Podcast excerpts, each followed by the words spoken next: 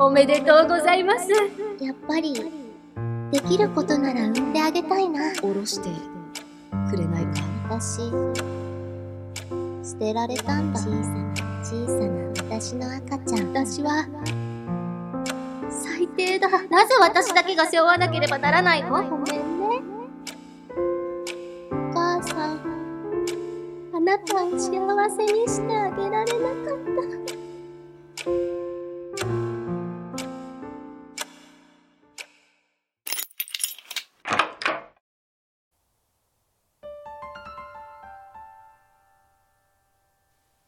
川澄明。エピソード1とにかく恋愛に走り没頭する毎日。10代の頃私は異常なまでの恋愛体質でした。昔の私は彼氏がいない時期がほとんどなく友達と彼氏の話をしている時が一番幸せでした。きっとそれは高校1年生の時に両親が離婚し、母が仕事に行っている間、私が妹と弟の母親代わりだったことが要因なんだと思います。いつも頼られて、私は弱み一つ見せずに、いつも明るく振る舞っていました。そんな私でも、甘えたいんだ。だから私は、自分をさらけ出せる、そんな自分にとって特別な人を作ることが、いつの間にか生きる上で必要となったのだと思います。しかし、いざ恋人ができると逆に甘やかしてしまうことが多く、それが原因で恋人が離れていくことが往々にしてありました。そして、その寂しさを埋めるために、また恋をする。そのサイクルが延々と続きました。そんな私が二十歳になった時、これまでにないくらいとても大好きな人ができました。相手は一つ下の大学生。イケメンでおしゃれな彼と一緒に歩くだけで私は幸せな気持ちになりました。共通点がおしゃれ好きだった彼とのデートは、原宿に行って買い物をしたり、古着屋さんやカフェ巡りをすることが大半でした。私と過ごす時間と同じくらい友達と過ごす時間を大切にしていた彼は、私をいろんな友達に紹介してくれました。私との関係を真剣に考えてくれているんだ。そう思い、彼との幸せな日々を過ごしていました。エピソード2突然の別れと妊娠。そして。しかし、その年の暮れ、私は突然彼から別れを告げられることになりました。理由はわかりません。私の何がいけなかったんだろう。あんなに楽しく過ごしていたのになぜ突然？気持ちが晴れることがないまま、1ヶ月が過ぎた頃、私はある異変に気づきました。生理が来ない。心臓が一気に高鳴り、私は急いで妊娠検査薬を買いに行きました。嘘。結果は、陽性反応。事実を確かめるため、私は別れた彼に事情を説明し、病院に付き添ってもらうことになりました。おめでとうございます。医師からのその言葉を聞いて、私は頭が真っ白になり、何も考えられなくなりました。隣に座っている彼は、大声で泣き出しました。彼もきっと、事実を受け入れられなかったんだと思います。下ろしてくれないか？彼は19歳の大学生。なんとなくそう言われることは分かっていたけれど、聞きたくなかった。私だってどうしていいかなんてわからない。でもまだ、私は彼が大好きだ。の子を産んであげたい。素直にそう思った。でも今、この子を産んでも幸せにできる自信なんてなかった。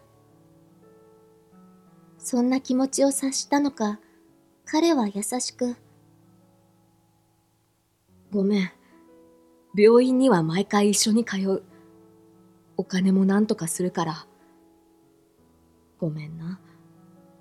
こんなことになってしまって、本当にごめん。私は少し救われました。一人で抱えなくてもいいんだ。そして、彼とのつながりもまた戻ってきた。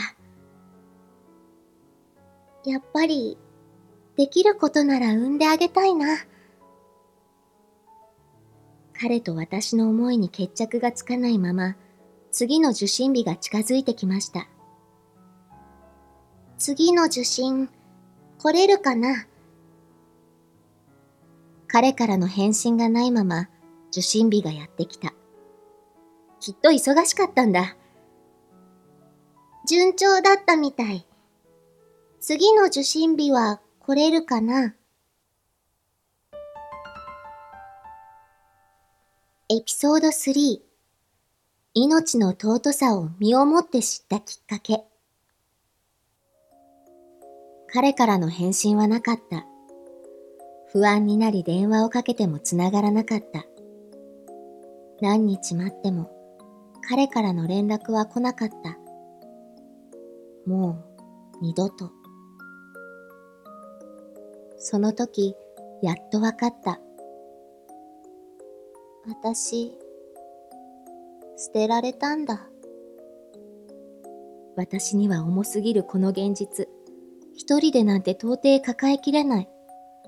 親にも相談できずに、ただ私は彼への愛が憎しみに変わっていくのを感じていました。あなたの子供でもあるのに、なぜ私だけが背負わなければならないの？結局、自分が一番なんだね。私は憎む相手の子供を産む気になれず、中絶することを決意しました。妊娠して7週目の時でした。そして次の受診日、私が中絶の話を切り出す前に、医師からこう告げられました。育っていない。え？前の受診から赤ちゃん全然育っていない。残念だけど、赤ちゃんはすでに亡くなってしまっている。そうですか。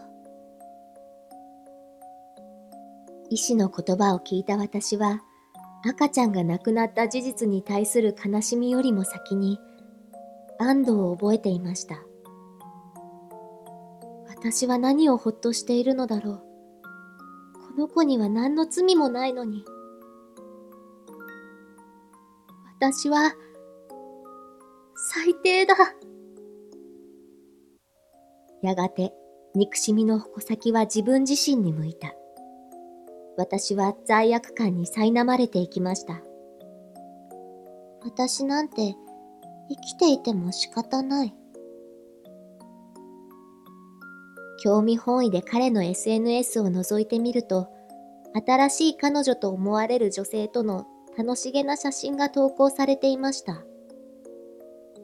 悔しくて悔しくて、後悔と憎しみの先の孤独に自分自身が飲み込まれていく。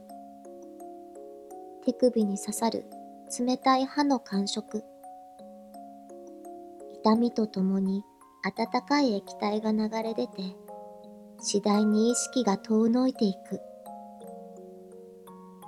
しかし、何度繰り返しても死にきれない自分がいました。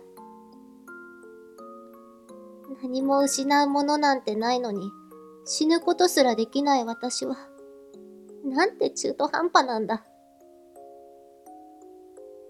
そして、自分の人生に絶望したまま、時間だけが過ぎていきました。数日が経過し、いよいよ明日は手術の日。私は朝から多摩川の河川敷を一人でぼーっと歩く。ふと見つけたベンチに何気なく座り、これまでのことをゆっくり振り返る。